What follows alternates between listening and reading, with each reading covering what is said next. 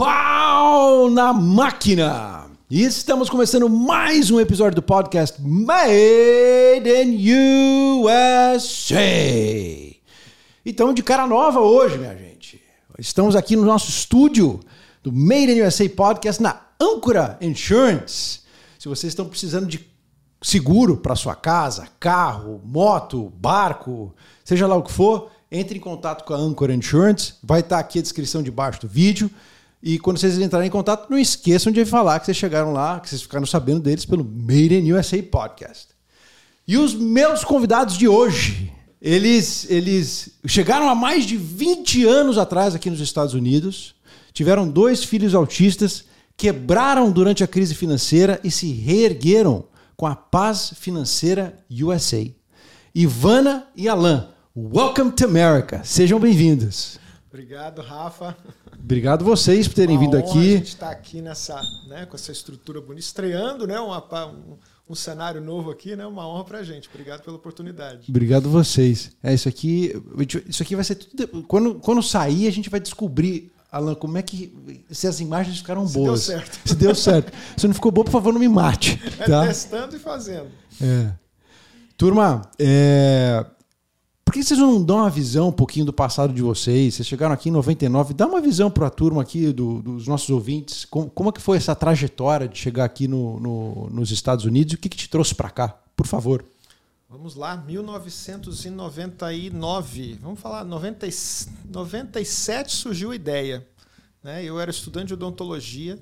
Estava no meu terceiro, quarto ano de odontologia lá na USP de Ribeirão Preto. Universidade de São Paulo, mas estava muito infeliz com aquilo que eu fazia já há algum tempo. Mas no Brasil, como o sistema educacional não te dá aquela chance de você, né, começar de novo e aproveitar alguma coisa como é aqui nos Estados Unidos, eu me via preso, né? Ao mesmo tempo numa certa zona de conforto e ao mesmo tempo preso também. Mas a gente começa a buscar olhar para o lado. Eu tinha uma prima que na época morava aqui, ela foi meio que a pioneira. Ela e mais uma amiga minha que até retornou para cá também. Aí, isso na época o quê? Não tinha. Hoje é o WhatsApp, você liga, tanto faz você estar aqui ou no Japão, né? É. Na época era telefone. Na época o telefone custava, tipo, a ligação custava R$2 o minuto. Nossa, fortuna, né, cara? Quando você queria falar meia hora, você deixava o dinheiro ali, né? Mas aí eu sei que a gente chegou a escrever também uma carta. Uma prima, essa minha prima que me ajudou a gente no começo, ela respondeu a gente por carta. E quando chegou essa carta foi aquele acontecimento, né? Aquele selinho carimbado dos Estados Unidos assim vindo, e ela respondeu dando as dicas iniciais, quanto custava, né? O começo da vida aqui. Você já conhecia a Ivana? É certo? Já conheci a Ivana. Já namoravam? Já namorávamos, já... que tinha uns um ano de namoro, a gente já tinha, né, intenção de casar, mas casar significa responsabilidade igual a conta. Sem dúvida. Conta igual a necessidade de dinheiro. Então eu estava ali numa sinuca de bico da vida, vamos dizer, que eu tinha que tomar um rumo. Ou eu continuava para valer naquela faculdade, que já sabia, na verdade isso não ia acontecer. Eu tinha que mudar de rumo, mas mudar de rumo dentro do Brasil. Então, isso aí veio os Estados Unidos, tem gente lá que eu conheço, né, que pode dar, de repente, um apoio. Resumindo a história, não vamos aqui ficar contando uma hora de tudo isso, mas em aproximadamente, vamos dizer assim, um ano, menos de um ano, vai de 6 meses a um ano, a gente foi buscar dinheiro, fomos vender livros de porta em porta para poder conseguir o dinheiro para vir para cá. Eu vendi os meus materiais caros, né, de odontologia lá pela metade do preço. O pessoal na sala de aula perguntou: "Que o Alan tá vendendo material? Que história que é essa?"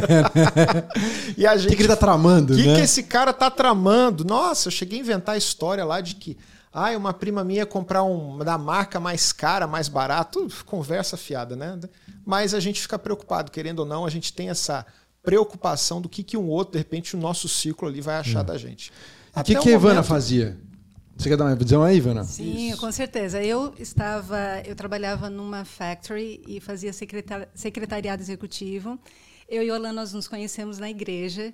E depois de um ano de namoro, como ele disse, a gente começou a pensar em casar. Éramos loucos, né? Muito jovens, sem dinheiro. E assim, casar como? E aí ele falou dessa prima. Os mais corajosos, né? É, foi prima e a gente todo amor tem uma certa, um certo quê de loucura, hoje né? Hoje eu falo assim, a gente era louco. Mas também não estava muito feliz no que fazia. Eu sou filha de pais separados, então estava morando com meu pai. Eu não via muito futuro no que eu fazia. E até que o Alan, assim, vamos aos Estados Unidos. E ele deu a ideia da prima. E assim a gente teve essa visão, vamos recomeçar, quer dizer, começar, né? Começar a nossa vida adulta em outro país. E qual que era essa fábrica que você chegou a trabalhar na parte? Factory, emprestava dinheiro, troca dinheiro para pessoas jurídicas, a gente trabalhava com empreendedores. Para quem não sabe, às vezes a gente não sabe, é o check cash store. Não, sim, assim, como a Ivana já mora aqui há muito tempo, achei que ela falou factory se referindo à fábrica. Exato, entendeu? Claro. Não, mas factory, tá claro. Antecipação de recebíveis. Isso. E essa foi a nossa história. No Brasil, eu tinha 21 anos de idade, o Alan tinha 22. E a gente trabalhou para conseguir o dinheiro para vir para os Estados Unidos, né, em 99, vendendo livros de porta em porta em Santa Catarina. Olha só. Era muito amor, viu? Pô! Haja amor! O verão do sul do país não é brincadeira, não. Isso foi no verão e depois foram 3 fases, né? Nós 2 fomos em 2 fases juntos em Santa Catarina. Aí eu vim para cá primeiro, fiquei 4 meses e ela foi ainda lá pro oeste de Santa Catarina, região de Chapecó, sim, já no frio, vender ela também enquanto eu estava aqui, né? Na época o dólar era 1 para 1 praticamente, né? Então você não tinha muita, o dinheiro de lá valia praticamente o que valia aqui, né? Você chegou aqui e vocês fizeram o quê? Você foi trabalhar com o quê? Aquele começo de tudo, né, Rafa? O começo brasileiro não tem o que escolher. Você pega o que aparecer. E a economia toda, uma realidade de 23 anos, né, que fez quando já fez que nós chegamos aqui. Você tinha trabalho, né? Você chegava no outro dia já tinha trabalho, né? Principalmente da construção. Fomos, né? Seguimos assim a boiada, vamos dizer, né? A construção, aquele trabalho braçal inicial e mulher, né, foi limpar a casa, fazer faxina, vamos dizer assim. Mas chegou um tempo que isso começou a gente, né, 23, 25 anos, peraí, aonde que a gente vai? É isso que a gente vai fazer pro resto da vida? Não, afinal de contas, você ia se formar no Brasil, exatamente, você tem uma carreira, você vem pra cá pra... Para mim, principalmente, né, que tive toda fui criado com essa mentalidade de ter o diploma e de ter um bom emprego, um bom trabalho... eu me ver naquela situação, era uma coisa que me incomodava muito, demais, né? Então eu pensei comigo, não posso, eu tenho que ver outra coisa, esse país aqui é da oportunidade. Foi então que foram surgindo, conheci uma pessoa que na época, a gente chegou aqui 1 ano e meio depois, já compramos, né? Financiamos, né? O nosso primeiro apartamento, nossa casa própria, para ver como que no Brasil jamais a gente teria, né, nesse prazo de tempo, conseguir isso que a gente conseguiu. 1 ano depois já refinanciamos, quem está aqui sabe, né, que já comprou casa, que está aqui, se compra, refinancia, a mobilidade do mercado imobiliário é muito mais rápida, né, do que no Brasil. E nesse refinanciamento eu conheci uma pessoa que se tornou depois o meu mentor e até sócio por acho que mais de 10 anos aqui. Né? A gente começou a trabalhar junto. Isso eu estou falando de 2002, né? 2002 a gente está falando o quê? De 1 ano depois do atentado terrorista de 2001, que foi o que mudou esse país aqui e o mundo. E 3 anos de Estados Unidos, né? Também, 3 anos de Estados Unidos. Já me atraí logo pela área de financiamentos, né? Na área do real estate. Financiamentos aqui a gente fala mortgage, né? Real estate aqui nos Estados Unidos é separado. E me enveredei por essa área. Comecei a trabalhar como loan officer, que é a pessoa que faz mesmo, que faz o financiamento, intermedia o financiamento entre a pessoa e o banco, na área do mortgage. E me dei muito bem. Vamos dizer assim, que eu surfei na onda. Naquela época os preços começaram a subir, todo mundo comprando de maneira fácil, né, nesse país assim. Por isso o motivo da crise de 2008... todo mundo era mais fácil financiar uma casa do que comprar um carro, sabe? Sem verificar renda, nada. Aquela foi uma verdadeira festa, né? Deu no que deu, porque realmente era tudo muito sem critério. Mas eu me dei muito bem naquela época, mas uma coisa é você fazer dinheiro. Outra coisa é você saber administrar, gerar riqueza com aquilo que você produz. Mas foi uma época boa. Foi aí que nasceu o nosso primeiro filho, Andy. Que ano foi isso? 2005. O Andy nasceu em dezembro de 2004. Isso, dezembro de 2004 ele nasceu. Nessa época a gente fez assim, eu estava assim, no, vamos dizer assim, na crista da onda do meu trabalho, né? Estava ganhando dinheiro que eu nunca tinha ganho. Há 2, 3 anos antes eu entregava pizza e cortava grama, trabalhava com landscape. De repente eu tinha, com 27 anos, Rafa, com 27 anos, eu já tinha, assim, eu fui assim fora da curva do meio que a gente estava. Como eu já estava claro no mercado, já sabia como funcionava todos os caminhos, eu pensei, por que não comprar o meu segundo imóvel? Eu tenho condição disso. Não foi da maneira mais certa, apropriada, mas comprei o meu segundo imóvel para investimento, inclusive aqui pertinho do estúdio aqui, do outro lado da rua. É mesmo? Exato. É. Bons, não sei se isso é boas lembranças ou não. Boas, a gente tem que levar pelo lado bom, com certeza. Teve coisa ruim, teve, mas no final é tudo bom. Passou o quê? 2 anos depois também, na crista, aí a gente estava melhor ainda, quando eu comprei a minha terceira propriedade. A gente se mudou daqui para a cidade, lá de Palm Coast, ali próximo de Jacksonville, aonde tinha vários amigos que também estavam mudando para aquela área. O que levou vocês aqui para lá? Casa barata e tranquilidade. Aqui a gente vive no sul da Flórida, que é uma área mais povoada e mais cara de se viver. Quando você sai aí 1, 2 horas mais longe, né, entre aqui em Orlando, tudo, por exemplo, o preço de um apartamento de 2 quartos, numa área dessa, você comprava uma casa nova, zerada. Em Palm Coast, até para cima. Teve uma febre antes que foi Port St. Lucie. Quem mora aqui na área sabe. Você comprava... Palm Coast é acima de Jacksonville? É um pouco antes. Pouco antes de Jacksonville. Isso, entre Daytona. Aí mudamos para uma tranquilidade. A gente que saiu daqui com aquela agitação, né? Mas eu não vendi os outros, eu não me desfiz das propriedades. Então eu tinha 3 propriedades. Aqui eu morava e mais 2. Isso com 29 anos, não tinha nem 30 anos de idade. Eu olhava assim meu patrimônio e falava, uau, se eu vender tudo eu vou ter tanto. Mas não, parecia que aquilo nunca ia parar. Mas você pegou... o dinheiro para investir nas propriedades, uma em cima do equity velho, do valor que você tinha gerado. Pegando, né? O equity de uma, colocando na outra. Poderia não ter feito? Poderia. Poderia ter quitado? Também poderia, mas... Ou seja, a subida do preço da primeira casa te deu... Uma alavancagem, vamos dizer. Né? Exato. Uma gordurinha para você poder reinvestir mais duas. Você pegava... Hoje você pode até fazer isso, não, acho que, claro, com mais critério do que se fazia antes, o que a gente chama aqui de Home Equity Line of Credit, né? Que é aquela linha de crédito que você pega, por exemplo, o apartamento que nós compramos, o primeiro valia, nós compramos por 75 mil, 1 ano e meio depois estava valendo 150. Dobrou. Quando eu tirei a linha de crédito, ele valia 200. Nossa. Então imagina, 130, o banco te emprestava, chegava aquelas cartas assim para você, o banco falava assim, $50,000, $50 mil, $80 mil, sem verificar nada, como linha de crédito, um juro baixíssimo. Depois do terrorismo, né, baixou o juro para estimular a economia, para o país sair daquele medo. Pau na máquina, vamos fazer girar. E também naquela época, o que eu sei, Alan, me confirma se eu estiver errado, você era loan officer lá, você deve saber melhor. Você podia dar uma entrada num apartamento, numa casa, só com 5% do valor da casa, né? Na época você fazia com 100%. Não, então sim, mas de entrada? Você tinha aí, no mundo do mortgage, você, até hoje, é um padrão. No FHA, né? Uhum. Que é o financiamento do governo, que segue as regras do governo, você pode dar 3,5%. Isso contínuo sempre existiu. 3,5%. O convencional... valor do imóvel. Do valor do imóvel. 3,5%. De entrada, O convencional, que não segue umas regras, né? Não do governo, existe uma certa regulamentação, mas nem tanto, você podia fazer com 100% de financiamento, quer dizer, zero entrada. Zero de down payment. Se você tivesse um crédito razoável, hoje você tem que ter um crédito bom, aqui pra gente você precisa ter uns 720, 750 pontos. O crédito, só para vocês entenderem, turma, o que o Alan está dizendo aqui, 720, 750 pontos, é uma pontuação que eles dão no CPF equivalente aí no Brasil, tá? Isso.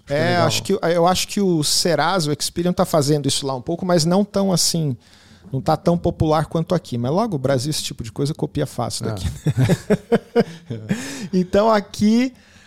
você tinha o primeiro, o que desencadeou tudo isso, Rafa, foi um banco chamado New Century. Era New Century Financial, alguma coisa assim. Famoso New Century. Você financiava 100%, sem dar um centavo de entrada, e você não precisava ter um crédito muito bom e sem verificar a renda.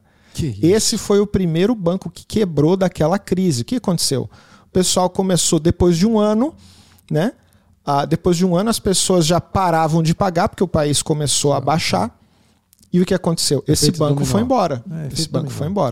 Esse banco foi, depois foi um médio, depois foram os grandes e por aí foi. Onde já se viu, né? Você dá uma linha de crédito para um cliente sem saber o quanto que ele ganha. Né? Não, perdão, na verdade você não precisava nem verificar. Era no income, a gente falava, né? Sem renda, e no assets. Você não precisava ter bens declarados. Era uma coisa absurda. Não podia ter nenhum ativo e nenhuma renda. Nenhuma renda. Você só dizia um checão e vai torrar. O máximo que eles fizeram é ligar para um telefone, né, de um empregador seu, para saber se você realmente trabalhava. E não me fala quanto que ele pôs aqui que ele ganha, não. Só faz assim. Então... receitinha de bolo para dar errado. Foi uma coisa assim, não tinha como dar certo. Mas para você que era um loan officer, era uma maravilha, né? Era uma maravilha. Só com o pau, né? Porque a gente pensava que as casas iam ser, lógico, tudo tem um certo limite, mas vai valorizar mais um pouco ainda. Eu ainda vou pegar mais um equity e de repente ter a quarta, a quinta, e por aí fazer uma hora. Na verdade, a gente nem pensava em vender, achava que você ia manter tudo e viver de aluguel. Mas, sempre tem um mas. Uma hora a coisa acaba, uma hora a conta vem. O conhecimento mesmo de você é aquilo que a gente quer, o nosso mantra hoje, vamos dizer assim, que a gente fala para os nossos amigos e clientes. Uma coisa é gerar dinheiro, outra coisa é gerar riqueza. É, você pode fazer uma coisa, mas não fazer outra. E como diria Warren Buffett, né, as árvores não crescem até o céu. Né? Uma hora ela não para de crescer. Né? Os imóveis não vão valorizar para sempre. Não, né? A gente já está vendo aí uma estabilidade, quem sabe uma curva para baixo. Né? Mas é vivendo e aprendendo. Isso é um ciclo. A vida são ciclos. A economia vive de ciclos. Tem as altas e baixas. A gente tem que saber... prever, estar preparado para tudo isso. Né? E quando que o castelo começou a desmoronar? O castelo começou a desmoronar em 2007. Foi rápido. Já tinha os dois filhos? Já tinha os dois filhos. Tinha acabado de nascer o meu segundo. Aonde um dos erros também da minha vida foi colocar todos os ovos numa caixa só. Eu só sabia fazer uma coisa. A minha renda vinha 100% daquele trabalho. De imóveis, de mortgage. 100% do mortgage. Eu não sabia fazer mais nada. Fazia as outras coisas básicas que eu já tinha feito antes. Do trabalho primário, vamos dizer assim. Começou a não ter mais cliente. Os bancos começaram a ter restrição para financiar. Eu comecei a ter menos financiamentos e minha renda foi diminuindo. Eu fui começando a viver de crédito. Aquelas linhas de crédito que ainda existiam das propriedades eu estava vivendo, até um ponto que a água, né, começou a subir, chegou no nariz e acabou. Aí a gente teve que fazer um downgrade, né? Dar um passo atrás na vida. Voltei para esse apartamento que está aqui pertinho, foi o último que sobrou. Vocês quebraram, então?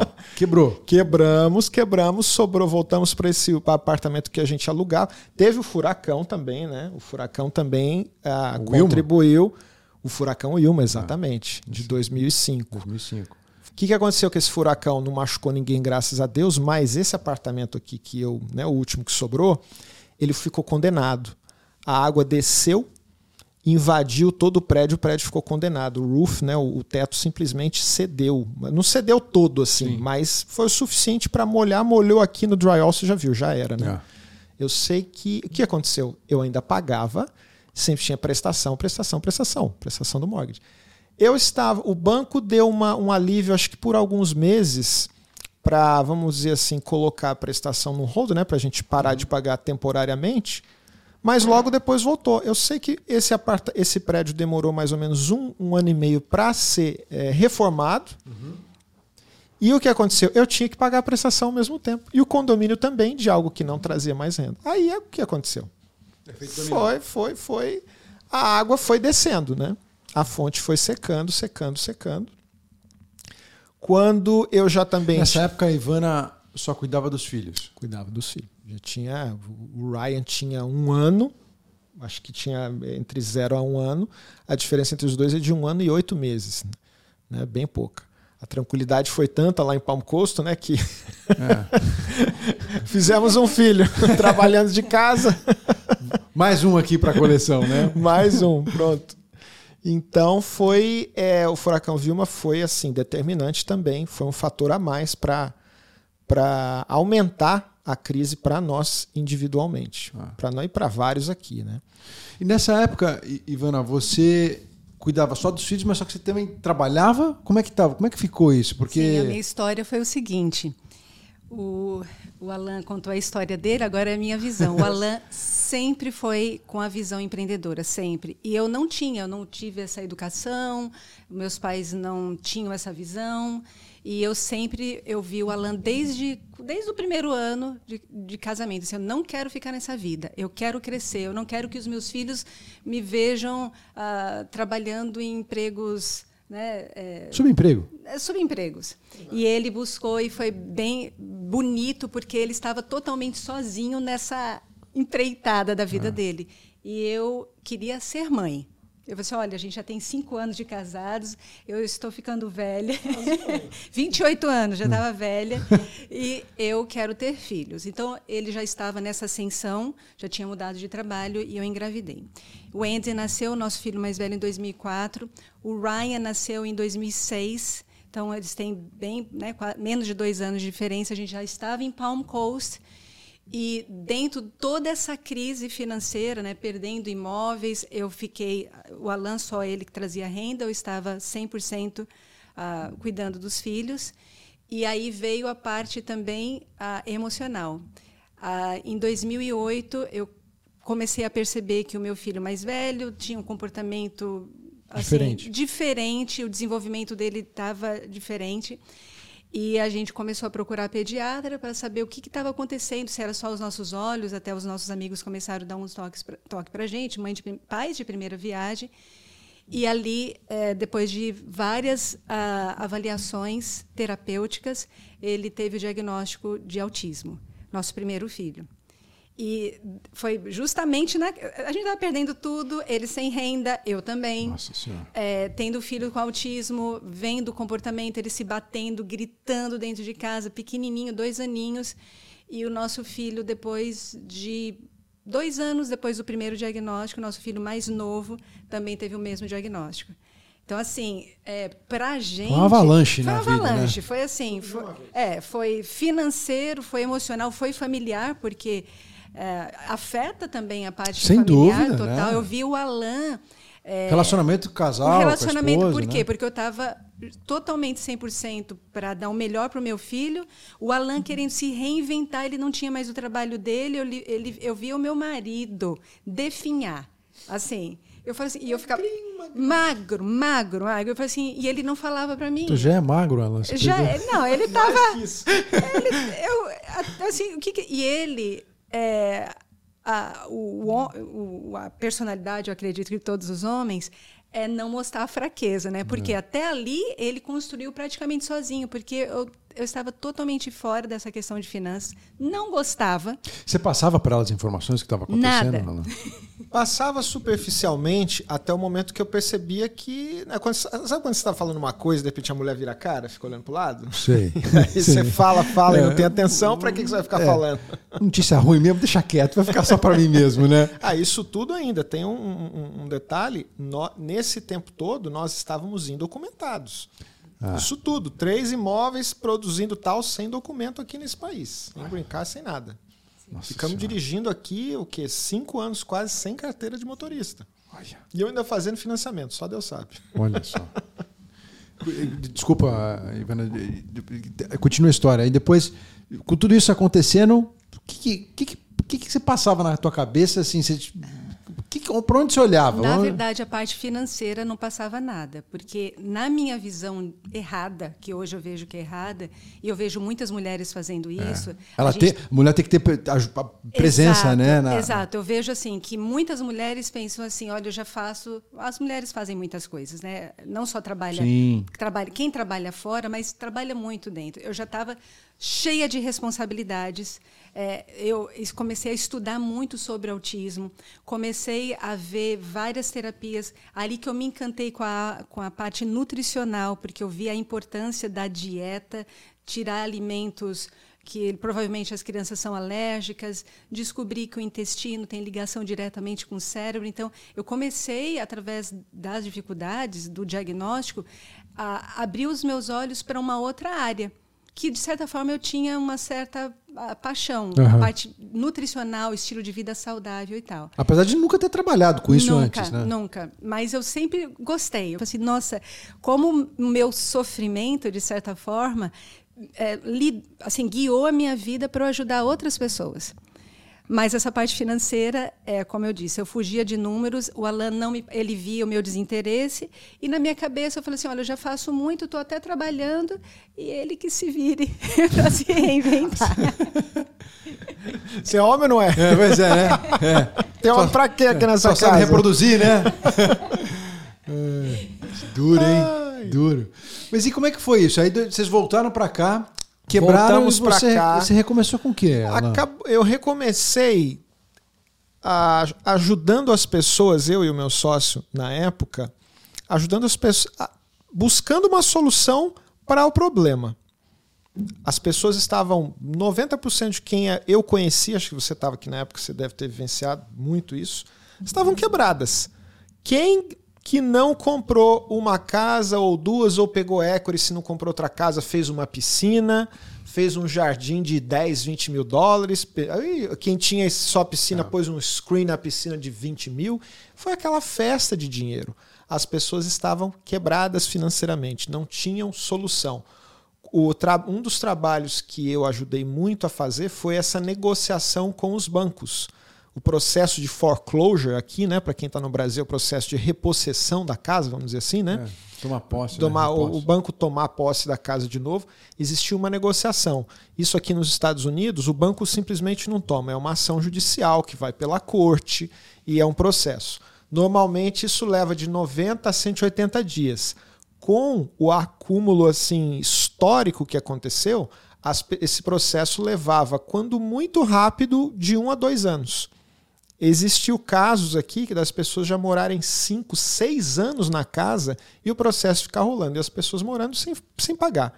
Algumas vezes não pagando nem o condomínio. Acho legal você repetir isso daí. As pessoas moravam sem pagar. Porque a pessoa... Ela não é despejada da casa imediatamente.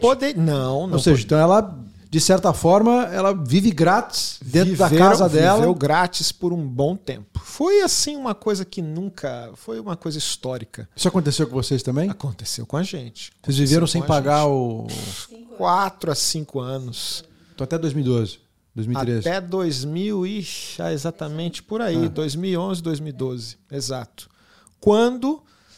Bom, você perguntou sobre o que eu fazia. Eu ajudava as pessoas, eu mesmo sendo vítima do processo, trabalhando no meu e no dos outros, que a gente estava em contato com aquilo. Então, você quer saber? Eu estou fazendo o meu. Então, eu vou te mostrar como faz.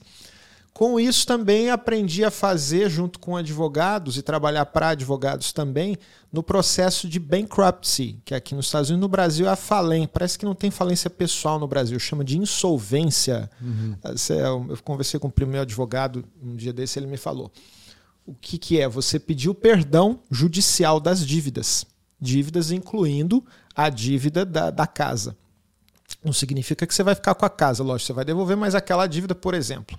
A pessoa comprou uma casa por 300 mil dólares em 2005.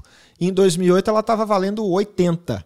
Como é que faz para pagar? Ele financiou 300 e a casa virou 80. O banco tomou e a diferença, 220. Quem paga? Essa dívida era perdoada no processo de bankruptcy.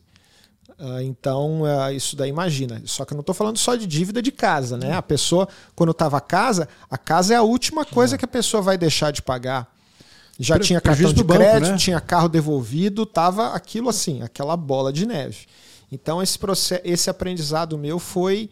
Vamos dizer assim, o que me sustentou, né, ajudar as pessoas a fazer esse processo com advogados e alguns sem, né, preparando a petição para quem não podia pagar advogado também, por, vamos dizer assim, 10 anos, de 2010 até 2020, alguns casos ainda trabalho, né, quando os advogados me pedem, para fazer isso. Acho que eu devo ser, se não foi o único, um dos pouquíssimos brasileiros que trabalhou e trabalha ainda com isso aqui nos Estados Unidos. Na Flórida, se tiver mais um, é muito. Então as pessoas vinham para mim, ficava, o Alan da bancarrota, o Alan do crédito. A pessoa fazia falência, dela, qual que é a maior preocupação que a pessoa se condiciona aqui? Eu quero ter crédito para comprar casa, Até hoje ainda se mantém isso. E ajudando as pessoas também na educação, vamos dizer assim, para poder consertar o crédito de novo e fazer a vida voltar ao normal. Isso leva tempo, né? A construção do crédito leva um tempo. E não é da noite pro dia, né? O brasileiro não tem muita paciência para isso. Se vende muito a ideia no mercado aí fora de que em 30 dias o seu crédito vai de 550 pontos para 700, né? 550 é um crédito... Sim. Ruim aqui, né? Acima de 680, 700 já dá para você fazer bastante coisa. Mas não é assim, são casos isolados, às vezes uma conta médica, só ela que suja o crédito, aí é fácil de remover ou fazer um acordo, você tira e o crédito volta, mas não é só isso. Então, mas de qualquer maneira isso foi. E também outros documentos que eu ajudava as pessoas a prepararem. Preparei bastante divórcio também. E nessa área, assim, eu comecei também a trabalhar com documentação de consulado. Na verdade, o que estava fazendo de tudo o que aparecia que dava para fazer, né? Eu pegava e acumulava, mas eu sempre fui sozinho. Eu, mesmo tendo um sócio, quando você tem só um sócio, você só divide tarefa, né? Você acaba não crescendo mesmo. Então, eu não tinha aquela estrutura realmente grande de empresa, de corporação, de instituição para oferecer para as pessoas, mas de qualquer maneira eu posso dizer que tive bastante sucesso.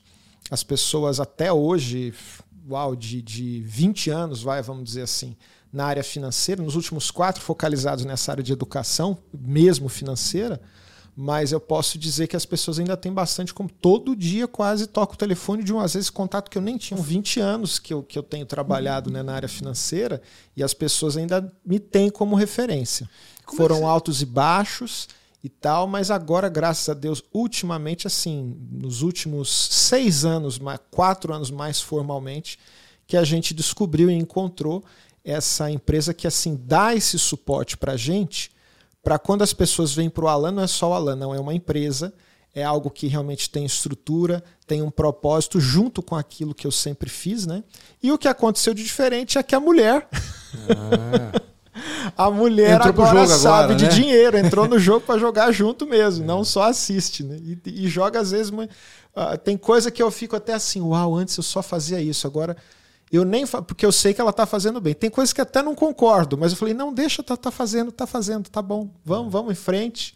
E nada é como assim 100% como a gente quer que seja, mas graças a Deus, hoje a gente tá já há 4 anos que a gente teve essa virada na vida. E graças a Deus, em primeiro lugar, essa oportunidade que surgiu, essa empresa que a gente tem trabalhado, as pessoas que fazem parte desse time nosso, e a gente está só crescendo hoje, graças a Deus. E como é que foi isso, Ivana? Como é que você entrou para esse mundo junto com o Alan? Me conta um pouquinho desse lado aí, porque eu acho que é bacana a turma conhecer, né? Sim, essa história, né? Porque a sensação que eu tenho escutando um pouco o Alan, né, assim, os tropeços da vida acabaram levando ele a não só a se arrumar, mas a arrumar os outros, né? Eu acho que você foi aprendendo a fazer uma coisa que você faz hoje em dia para os outros também, né? Isso que eu acho muito legal. Mas você não tinha nada. Nenhuma experiência com isso, né? Não gostava, achava que não tinha talento nenhum para isso, não era... Olha, nem nos meus melhores sonhos nunca imaginei fazer o que eu estou fazendo hoje e com a mesma paixão que eu faço quando eu era uma consultora nutricional. Finanças, números nunca no sangue. Nunca. Sempre a área biológica, nunca essa parte de exatas, nunca. Mas milagres acontecem. Ou encontrar as pessoas certas também, né? Ajuda exatamente. Demais, né? Eu acho que ele orou muito, viu? Orou, pediu muito a Deus. Como eu fazia muitas palestras quando eu era consultora nutricional, eu vi a importância de desenvolver a minha comunicação. Então, falando com amigas, ela falou assim, Ivana, tem um, um curso de oratório Toastmaster International no escritório da Five Rings Financial. Olha aí só. Eu já vi Financial, não interessou nada. Ok, eu fui pelo curso. E ali conheci vários empreendedores, vários consultores financeiros que estavam ali dentro daquele clube aprendendo a se comunicar. E, interessante. Assim, conheci o Gustavo e a Marina Couto, que estavam começando um trabalho fantástico na comunidade brasileira, mas acredito que 6 meses depois que eu estava no clube, em um dos meus discursos planejados, que tem ali 5 minutos para a gente discursar, eu falei da minha história com os meus filhos e da superação. Ó, o papelzinho já está aqui, porque realmente algo que mexe nas minhas estruturas é falar dos meus filhos. Exato. E ali eu falei da superação. Eu lembro do tema do discurso, que era o suor sobre as lágrimas. Porque na minha fuga, nas minhas frustrações, eu comecei a praticar muita atividade física. Então, eu fui andar de bicicleta, eu corri maratonas, corri 3 maratonas, comecei a fazer triatlo, comecei a viajar com amigas para distrair a minha cabeça, já que, estatisticamente, mães com filhos com autismo, 70% delas entram em depressão. Olha só. E eu nunca tomei remédio de medicamento, nunca precisei, porque eu tinha esse meu escape, né? Além de levar uma vida saudável, mas mentalmente era algo que me levava a superar as minhas frustrações. E o Gustavo e a Marina Couto, escutaram, que hoje são os meus mentores, eles ficaram encantados e um falaram para o outro: essa menina precisa trabalhar conosco. Porque esse é o espírito de uma pessoa empreendedora com propósito. Ela quer ajudar outras pessoas baseado no que ela passa. E no outro encontro, uma semana depois, a Marina chegou para mim e falou: Ivana, eu preciso falar 2 minutos com você. E aí ela fez uma pergunta que mudou minha vida. Ela disse assim: alguém viu aqui o potencial que você tem para ser uma consultora financeira? Eu ri a princípio, porque eu falei: financeira? Eu disse: olha, eu até vi que alguma coisa de financial aqui. É uma piada, né? Mas eu não sou uma pessoa de números. Eu não gosto de números, a minha área é estilo de vida saudável e eu não sei que potencial que você viu em mim.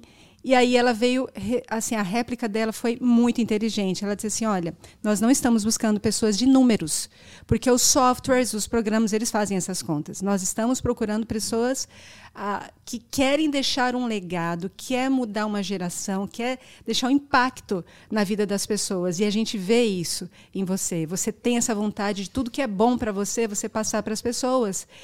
E olha, você pode agregar esse expertise que você tem na área da vida saudável agora na saúde financeira, porque tem muita gente doente financeiramente. E quando ela falou isso, foi assim uma pancada para mim, porque eu era doente financeiramente. Nas outras áreas eu estava bem, mas eu já tinha passado dos 40 anos. Imagina, eu cheguei com 22 anos aqui nos Estados Unidos. Nunca ninguém me falou sobre finanças. Nunca ninguém me chamou para uma classe de educação financeira. E eu saí do meu nicho, que as pessoas nem estavam nem aí com futuro, nada. E agora eu estava dentro de um ambiente totalmente diferente do meu, falando de um assunto que eu nem gostava, mas fez sentido. Eu falei assim: olha, eu falei para ela: ó, já passei dos 40 anos e eu estou vendo que eu estou andando em círculo. Eu estou aberta. Legal. E ali começou o ponto de inflexão. Ali começou a paz financeira, porque quando nós nos encontramos, ela explicou o propósito da empresa, que era justamente continuar fazendo na área financeira aquilo que eu fazia na área nutricional, que era educar. Uhum. Era educar, era levar sentido. Olha, você... Não, ajudar o próximo. Né? Ajudar o próximo. E ali eu vi assim: uau, isso fez sentido para mim. Apesar de não gostar da área, eu vi propósito. É isso que mudou em mim. Não foi talvez o plano de carreira, mas foi o propósito que me chamou. Legal. Atenção. E ali, quando eu assisti a palestra que ela fazia 3 anos que falava: você precisa ir, aquilo foi assim um divisor de águas, porque foram assuntos simples, de uma linguagem simples, porque normalmente as pessoas associam finanças com aquela coisa chata. Já vai falar que eu tenho que gastar tanto, é planilha, é tantos por cento, budget, orçamento, que coisa chata. É. Eu sei porque eu estava do outro lado um dia. Sim. E ali vi assim, algo tão simples, uma linguagem tão didática, de aula mesmo, para leigo, que eu era uma leiga. E eu falei, gente, eu tenho que aplicar isso na minha vida. E, Rafa, foram 2 dias depois, eu estava com esse homem, assim, a gente vai fazer uma reunião. Quinta-feira à noite eu assisti essa palestra de 2018, eu lembro, foi em setembro de 2018, não lembro o dia exato, mas num sábado à noite eu estava com o meu caderno, que eu tenho até hoje. Eu, assim, eu quero saber de todas as finanças da casa. A gente tem dívida, quanto que são os gastos? Eu nunca fiz essa pergunta para ele em 18 anos de casamento. Nunca. E ele arregalou assim, meu Deus, o que aconteceu? Ficou preocupado, né? Agora vai descobrir que está quebrado, né? E foi... O homem fica meio que... A gente querendo, não é dominar, mas acostumado com você ter o controle. De repente, quando a mulher vem e toma parte, parece que quebra, né? Aquela nossa zona de... Eu acho que eu já vi isso muito com outros homens, né? Amigos também, que eu percebo. Quando a mulher começa a tomar parte também, o homem fala, epa, peraí. Entendi. Então, isso daí dá uma quebrada, mas é pro bem, né? Não, eu vou te falar, esse não é meu caso, né? Mas assim, eu sempre gostei muito que a Elisa participasse, sabe? Ela se desinteressa pelo negócio, mas eu sempre tento trazer ela mais. Tanto é que eu não tomo nenhuma decisão financeira sem o ok dela, entendeu? Só quando for comprar uma bicicleta e tal, ela não sabe o valor da bicicleta. Não, ela não sabe. Essas coisas ela não sabe. Mas coisas maiores, aí ela tem que estar ciente. Legal. Mas aí, naquele dia, então, vocês decidiram montar a Paz Financeira. Sim. E ali, quando a Marina Couto, a gente fez uma reunião, porque quando ela falou que eu falei que estava aberta, aí a gente marcou a reunião e ela explicou, e estava eu e o Alan. E ali eu falei, olhei para o Alan assim, e aí, Alan? Ele, e aí? E aí você tem que aceitar, porque eu vou estar com você, Ivana. Eu tenho os clientes. As pessoas me procuram só para... estratégias paliativas, né? Igual você precisa mudar os seus hábitos para emagrecer, você não quer passar por esse processo, aí você faz uma bariátrica. Como que você cobrava por isso, Alan? Por curiosidade? Tipo, as pessoas te procuravam, me ajuda aqui com um problema financeiro que eu tenho. Eu estou preso até hoje com aquele mortgage que eu não paguei lá atrás. Tinha... Porque pagava por hora? Como eu fazia... Não, por serviço. Você cobrava por serviço. Era um projeto, então. Quando a pessoa tinha que negociar com o banco, a gente tinha um preço, né, para fazer aquela negociação, para preencher o documento de bankruptcy, né? Cobrava um preço. Cada serviço tinha sua taxa. Então, vê se a minha análise está certa.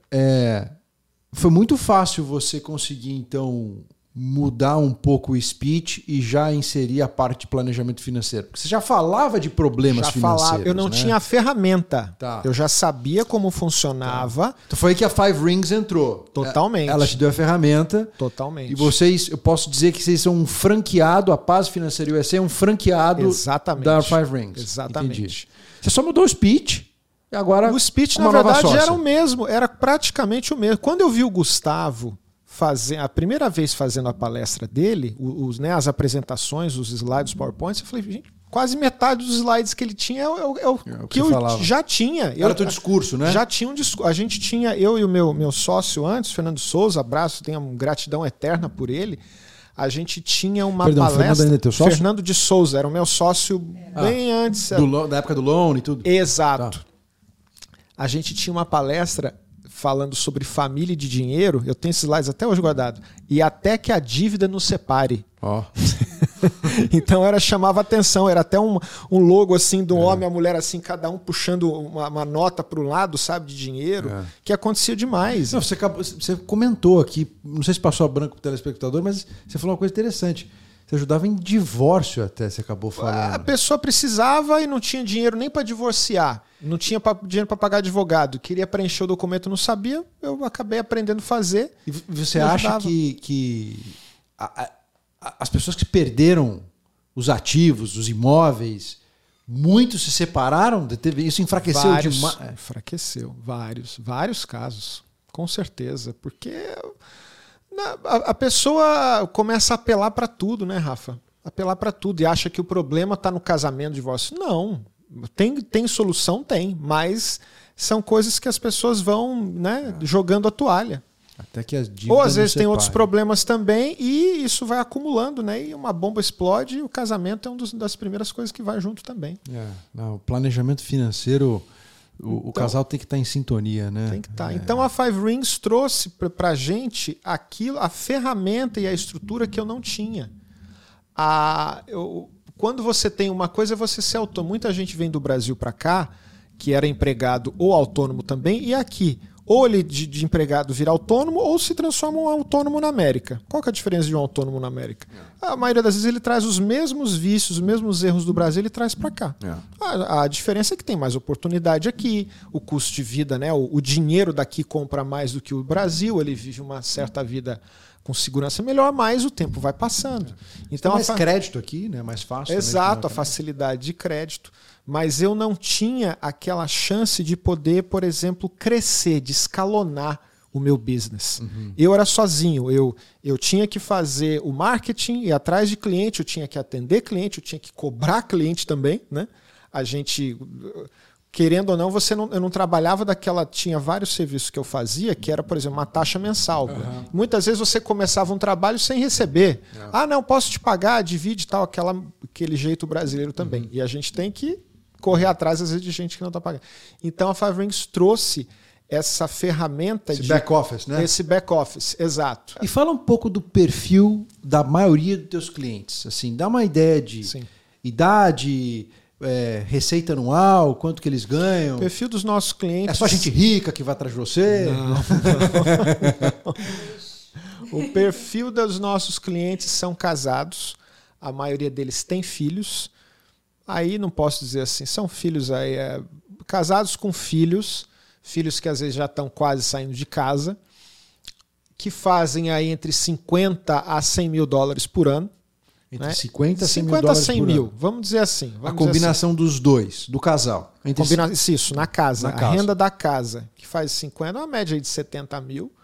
A maioria são brasileiros, querendo ou não, o nosso meio, vamos dizer assim, 90% da nossa clientela é de brasileiros que estão aqui ou documentados ou não.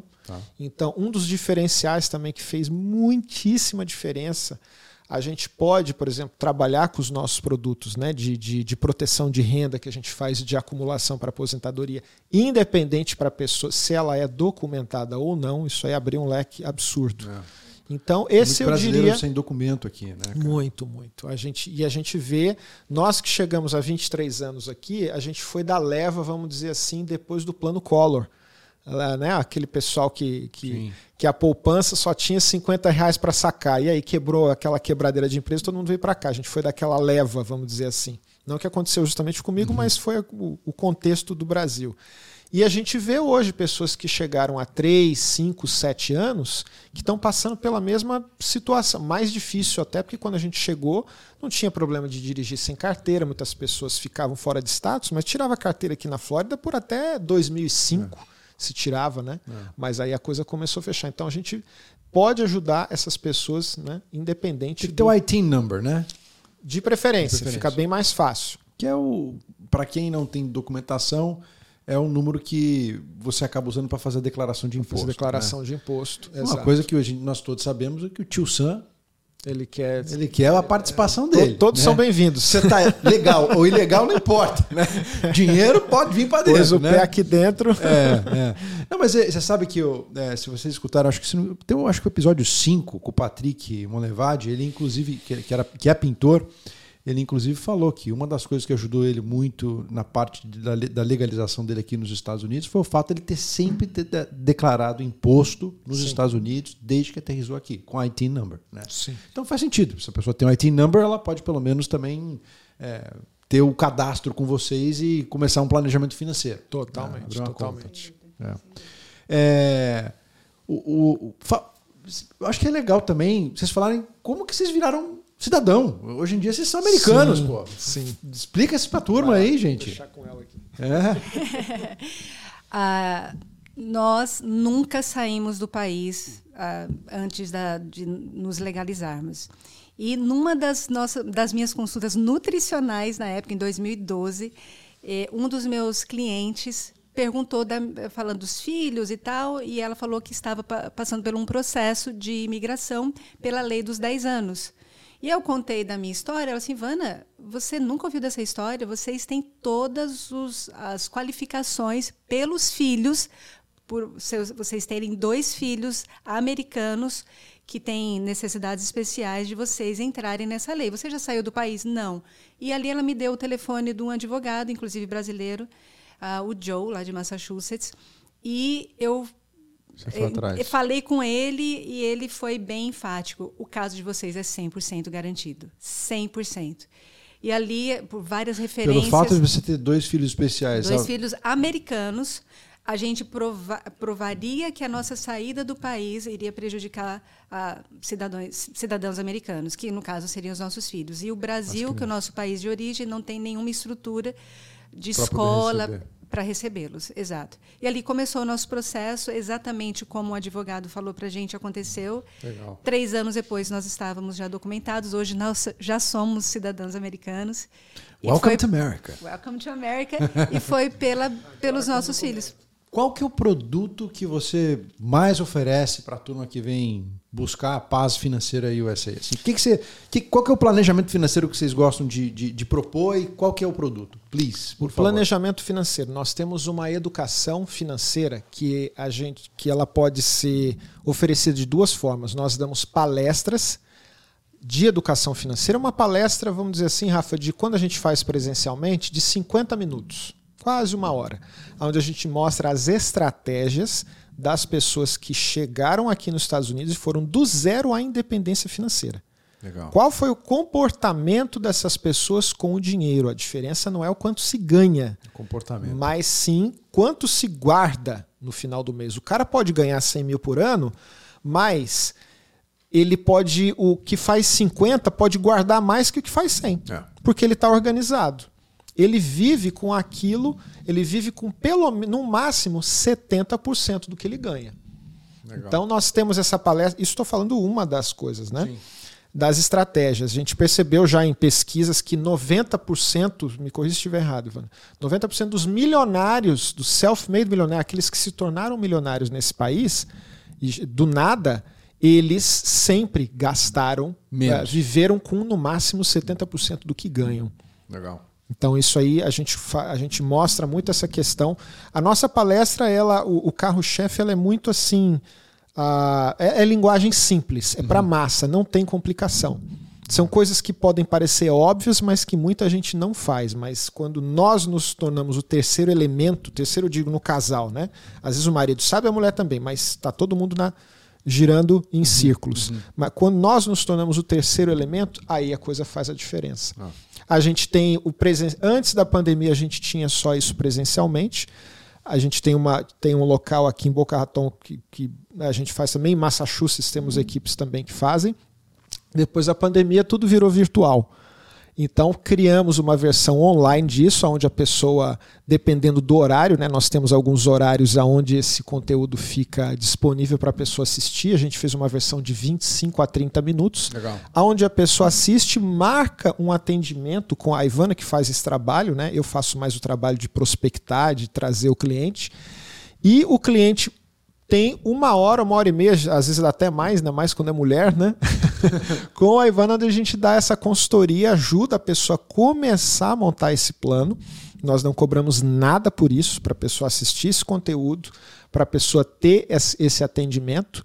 E aonde vem aos produtos. Na maioria das vezes, a gente mostra muito a questão do benefício seguro de vida com benefício em vida, que é aquele aonde a pessoa não precisa morrer para deixar algo para alguém, no caso mulher e filhos ou né, o cônjuge. É o seguro aonde você, se acontecer uma doença grave ou você sobreviver a alguma tragédia, você está protegido. Que a gente vê, eu recebo mensagem toda semana no meu WhatsApp, toda semana. Ah, o João não sei o que, tá com câncer, tá precisando de ajuda para pagar o aluguel porque está se tratando e não está trabalhando. O outro teve ataque cardíaco, o outro teve isso, teve aquilo. Aí você vê lá o GoFundMe, quanto que deu? É $5 mil, alvo 10 mil. O que é 5 mil? E imagina um mundo de gente. Então esses problemas não são resolvidos por uma proteção que custa muito barato. na maioria das vezes é o preço de um jantar, que muita gente tem dinheiro para aquilo, mas por educação e por mentalidade que a gente está ajudando a mudar, não colocam como prioridade. A gente ouve muito, eu não tenho dinheiro. Não, tem dinheiro não. Você não tem prioridade.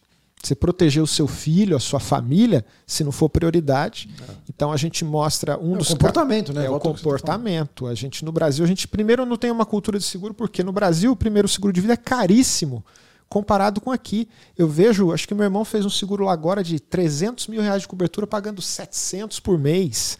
Você pagar 700 por mês aqui de seguro, você tem $5 milhões de cobertura. Isso é um absurdo. É legal você falar a respeito disso, porque eu me lembro quando eu tinha seguro de vida no Brasil, os produtos eram muito piores do que eu tenho aqui hoje em dia. Não tem comparação. Eram super caros. Super caros.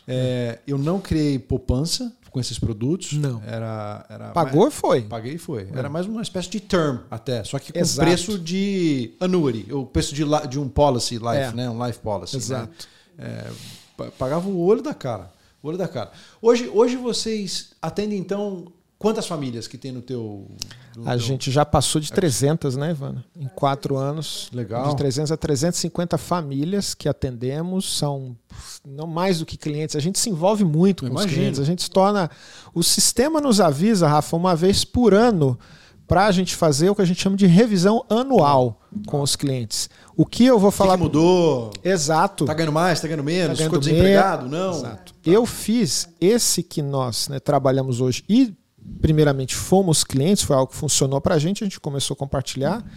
Foi o 4º seguro de vida que eu fiz na minha vida desde que eu tenho filho. Meu menino mais velho vai fazer 18 em dezembro, então tem 17 anos que eu tenho seguro de vida, esse foi o 4º. Se eu tivesse tido o mesmo atendimento que a Ivana dá para os clientes, que a gente dá, eu estava com o mesmo seguro lá atrás, pagando metade do que eu pago hoje. Por quê? Não foi realmente feito um trabalho. Esse mercado, Rafa... Eu percebo não, isso é fato. É muito rotativo. As pessoas começam a trabalhar, acham outro trabalho, muda. Então as empresas também, ao invés de falar assim, esse aqui agora vai ser o seu agente, ele vai te ligar. Não, simplesmente passa 3, 4 anos. E o que acontece, a gente vê muito, as pessoas têm o produto, quem tem seguro de vida, que são poucos, não sabe o que tem, só sabe que paga por mês e não sabe a cobertura. Olha só. Então fica aquela coisa assim. Eu tenho clientes aí que a gente conversou esses dias, está quase 20 anos, vai vencer o seguro e não sabe qual é a cobertura. E o agente não liga, a empresa não fala quem é. Quer dizer, é uma coisa básica, né? Follow-up. O Alan está falando da questão de estratégias, né? Por que ele começou com a questão do seguro? Porque o seguro, nós brasileiros vemos a parte de seguro de forma muito até preconceituosa. Os brasileiros só pagam seguro de carro aqui porque é obrigatório. Eu até falo sempre às pessoas, deveria ser obrigatório o seguro de vida. Por quê? Na verdade, o seguro que nós trabalhamos é seguro de vida com benefício em vida. A gente trabalha em 3 pilares financeiros dentro de um cenário. Primeiro, a gente começa com a fundação financeira. Então, você precisa saber quanto que você ganha, quanto que você gasta. E, na eventualidade, se você vier a faltar, ou caso de falecimento, ou pior que morrer, não é morrer, é ficar doente, impossibilidade de trabalhar. Porque se produz despesas. Então, você precisa ter uma estratégia financeira em caso você não consiga fazer renda. É o Disability Insurance, né? Praticamente. A gente chama de Live and Benefits, né? Porque ali são cenários de doenças críticas, que é um câncer, um ataque cardíaco, um AVC, lesões críticas. Você ficou em coma, você ficou paraplégico. Um cliente meu foi para o Brasil, Natal e Ano Novo passado com a mãe, teve um acidente, teve um traumatismo craniano, está 3 anos sem trabalhar. Graças a Deus ele tinha essa estratégia. Uma cliente minha, um mês depois da pólice dela está in force, ela teve um diagnóstico de câncer, passou por vários tratamentos, o marido teve que parar de trabalhar para cuidar dela depois de quimioterapia, e aí quem que paga a conta? Não. Então, antes de você pensar na acumulação, de investir, você precisa estabilizar a sua base, a sua fundação. Então, o seguro com benefício em vida, ele te dá a base para isso, para você avançar com segurança. Aí vem a questão de aposentadoria. Ok, você está protegido, e o teu futuro? Você tem, a gente também tem estratégias que você cria uma aposentadoria privada aqui nos Estados Unidos e que já te dá uma projeção de quanto que você vai receber lá nos seus 65 até 70 anos de idade. Então, nós trabalhamos nas três fases, nos três pilares financeiros. A proteção do cliente, da renda, inclusive patrimônio, porque se ela não tiver essa proteção, até o patrimônio construído ela vai queimar. Some. Acumular patrimônio, né, para o futuro, e também ter projeções de renda vitalícia, aposentadoria e, o mais importante, livre de impostos. Muito bem. Estamos chegando aqui ao fim da entrevista. Como é que a turma faz para achar vocês? Pelo Instagram? Você tem algum site? Fica à vontade. Paz Financeira USA, tudo junto. Paz Financeira USA, tanto no Facebook quanto no Instagram. Tá. A gente tem ali, ela produz bastante, né? A gente produz bastante conteúdo, principalmente ela gosta bastante dessa área. YouTube também, temos os três canais. Paz Financeira USA também, certinho no YouTube. Legal. O nosso número... Não sei se vai colocar. Posso aqui. Botar? Vai estar aqui 954-296-4071. 954-296-4071. Como a gente disse, se a pessoa ligar para a gente ou estiver próxima, 90% dos casos hoje, eu digo que a gente passa esse conteúdo. A gente ativa um link que fica aberto por uma hora e meia ali para a pessoa assistir esse conteúdo de educação financeira. Ele marca, ele fala aquilo que chamou mais atenção naquilo que ele viu, né? A gente fala do benefício em vida, as estratégias para você acumular aqui nos Estados Unidos de maneira conservadora, de maneira protegida. Tem esse atendimento com a Ivana, aonde nesse primeiro atendimento, na verdade, que é gratuito, a gente não vai apresentar nada para a pessoa, já vim com o número, a pessoa, não, eu não quero fazer nenhum compromisso, não vai fazer nenhum compromisso de nada. É um diagnóstico que vocês fazem, né? É um diagnóstico, é um atendimento puramente mais assim informativo, porque o conteúdo que está ali, tanto no que a gente faz presencial quanto no online, é mais vamos dizer assim, é algo em geral. Certo. Cada um tem o seu cenário. Perfeito. Mas a pessoa é solteira, claro que a gente fala mais com casados, né, com família, principalmente quem tem criança. Mas às vezes a pessoa é solteira, ou está divorciado, ou um é casado com criança, outro é casado, os filhos já estão saindo de casa, ele está com mais de 50 anos de idade, perto de 60, já são cenário. Então a gente vai buscar informação das pessoas, passar informação nossa também para eles, é muito mais informativo. Aí num segundo atendimento, se a pessoa quiser, não, eu quero ir em frente, eu quero que você me mostre números. Beleza, então a gente volta trazendo projeções para as pessoas, né? Aonde elas vão escolher e a gente vai começar realmente aí o nosso trabalho. Mas essa primeira informação, porque informação é tudo, né, Rafa? A gente pode... eu vejo que tem muita gente passando... Eu vejo pessoas passando 20, às vezes até 30 anos nesse país e achando, já documentado cidadão, e achando que é o Social Security que vai garantir a finança da pessoa. Né? Não, gente, Social Security aqui não é aposentadoria, é ajuda de custo para a velhice. É. Ajuda de custo. Você vai ter que trabalhar depois ainda dos 65 se você depender do Social Security. O valor é muito pequeno. O pior disso é você ganhar em dólar e transformar em real e querendo morar nos Estados Unidos. Isso é... Pior erro por falta de informação, por achar que talvez você não tenha uma documentação, que você não pode ter essas estratégias dolarizando o teu patrimônio. Porque aí você mora em qualquer lugar do mundo, né? Se você quiser voltar para o Brasil, aí é do dólar para o real. Agora, se você decidir, porque a sua base está aqui, teus filhos, netos, etc., querer ainda morar nos Estados Unidos, é impossível praticamente você viver sua aposentadoria do real para o dólar. Não dá. Com esse câmbio tão louco do jeito que está... Hoje está assim, mas que seja milionário no Brasil, um milionário mesmo do Brasil, ele está com a vida dele dolarizada. Ele não tem só real para ficar gastando. Ele tem a parte em dólar. Tem a parte em dólar. É impossível, a conta não fecha. Então a gente fala isso para as pessoas. A não ser raros as exceções, né? Não é 100% essa. Se você está no Brasil, se você vai ao Brasil, se você usufrui daquilo que está no Brasil... Né? Eu falo, tem gente que discorda, cada um tem uma visão. Na minha visão, o que você tem no Brasil não pode chamar de investimento, você morando aqui. Você morando aqui, sua vida aqui, filho aqui. Eu estou investindo no Brasil? Você pode, esse investimento pode ser mais emocional para você do que realmente financeiro. A não ser que você vai estar usando aquilo por alguma... de repente tem algum familiar no Brasil que precisa daquilo, você está usando aquilo. As pessoas chamam, né, de investimento por força do hábito, mas investimento mesmo aquilo não vai ser. É. Muito difícil. Muito bem. Obrigado por ter vindo, turma. Agradeço demais a presença de vocês aqui. Obrigado pela oportunidade. Muito bom. Fico orgulhoso de fazer parte, né? Eu estava vendo as pessoas que já passaram por aqui. A gente fica honrado de... vocês vão voltar. Eu quero ver esse negócio crescer aqui. Na hora que vocês estiverem atendendo 5.000 famílias, vocês tratam de voltar aqui. Nós estamos em expansão, da mesma forma que essa oportunidade me foi dada há 4 anos atrás.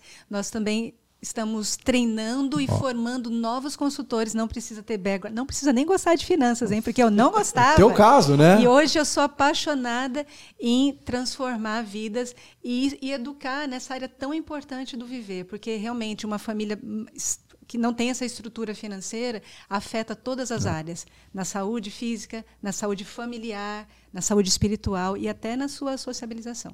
Estamos aqui. Tá aí. Se vocês quiserem trabalhar com educação financeira no futuro, pode procurar a diretora de RH, inclusive, aqui que trabalha com recrutamento e seleção. Estamos ampliando a nossa agência, uma equipe fenomenal. Em 23 anos aqui, jamais passou, ninguém chegou perto de construir o que a gente está construindo junto. É uma família, eu posso dizer, a família Brasilionaires, que é vamos dizer assim, a porção brasileira da Five Rings, que hoje, acho que, se não me engano, 70% do business da Five Rings, uma empresa americana, hein, gente? Com 80 offices nos Estados Unidos, nós brasileiros produzimos 70% dessa companhia. Hoje é o quê? Hoje é... Bom, semana passada, uma das maiores companhias, Rafa, dos Estados Unidos, a Meritas, de 130 anos de idade, tá? Uma das maiores seguradoras financeiras, chamou... Acho que devia ter uns 20 brasilionaires lá em Omaha, no Nebraska, na sede, fazendo uma recepção para mostrar, vender o produto deles mais ainda, porque a gente trabalha muito com a Meritas, né? Vender mais os produtos deles. E no estádio, eles levaram os brasilionaires para conhecer o estádio de futebol do time local. Que legal. Lá no placar eletrônico, sabe, aquele telão imenso, estava lá escrito Welcome Brasilionaires, sabe? Como se fosse no estádio do Dolphins aqui. Que legal. A gente ficou orgulhoso porque existe uma certa cultura que, não vou fazer negócio com brasileiro, preciso fazer negócio com americano. A gente quebrou isso. Legal. Eu posso dizer que nós quebramos isso, porque foram pessoas de bem, pessoas realmente de propósito, essa palavra, de propósito, que acharam uma estrutura e se uniram a ela. E hoje a gente forma essa família que, sabe, tem feito a diferença em milhares e milhares de famílias aí, trazendo proteção, trazendo esperança e mostrando que tem jeito. Não é só viver o dia a dia nesse país, não. É chegar lá na frente, olhar para trás e falar, opa, valeu a pena. Muito bem. Parabéns, Turma. Quem quiser trabalhar, procurar, se você não está contente com o trabalho que faz ou está procurando um trabalho, querendo mudar de carreira, liga para a gente que a gente pode ajudar você a fazer parte do nosso time. Muito bom. Turma, estamos encerrando mais um episódio do podcast Made in USA. Quinta-feira que vem estamos juntos novamente. Recebi hoje aqui o casal Ivana e Alan da Paz Financeira USA. Eu vou deixar aqui debaixo do vídeo aqui o link para vocês encontrarem eles também, tá bom? Valeu, beijo!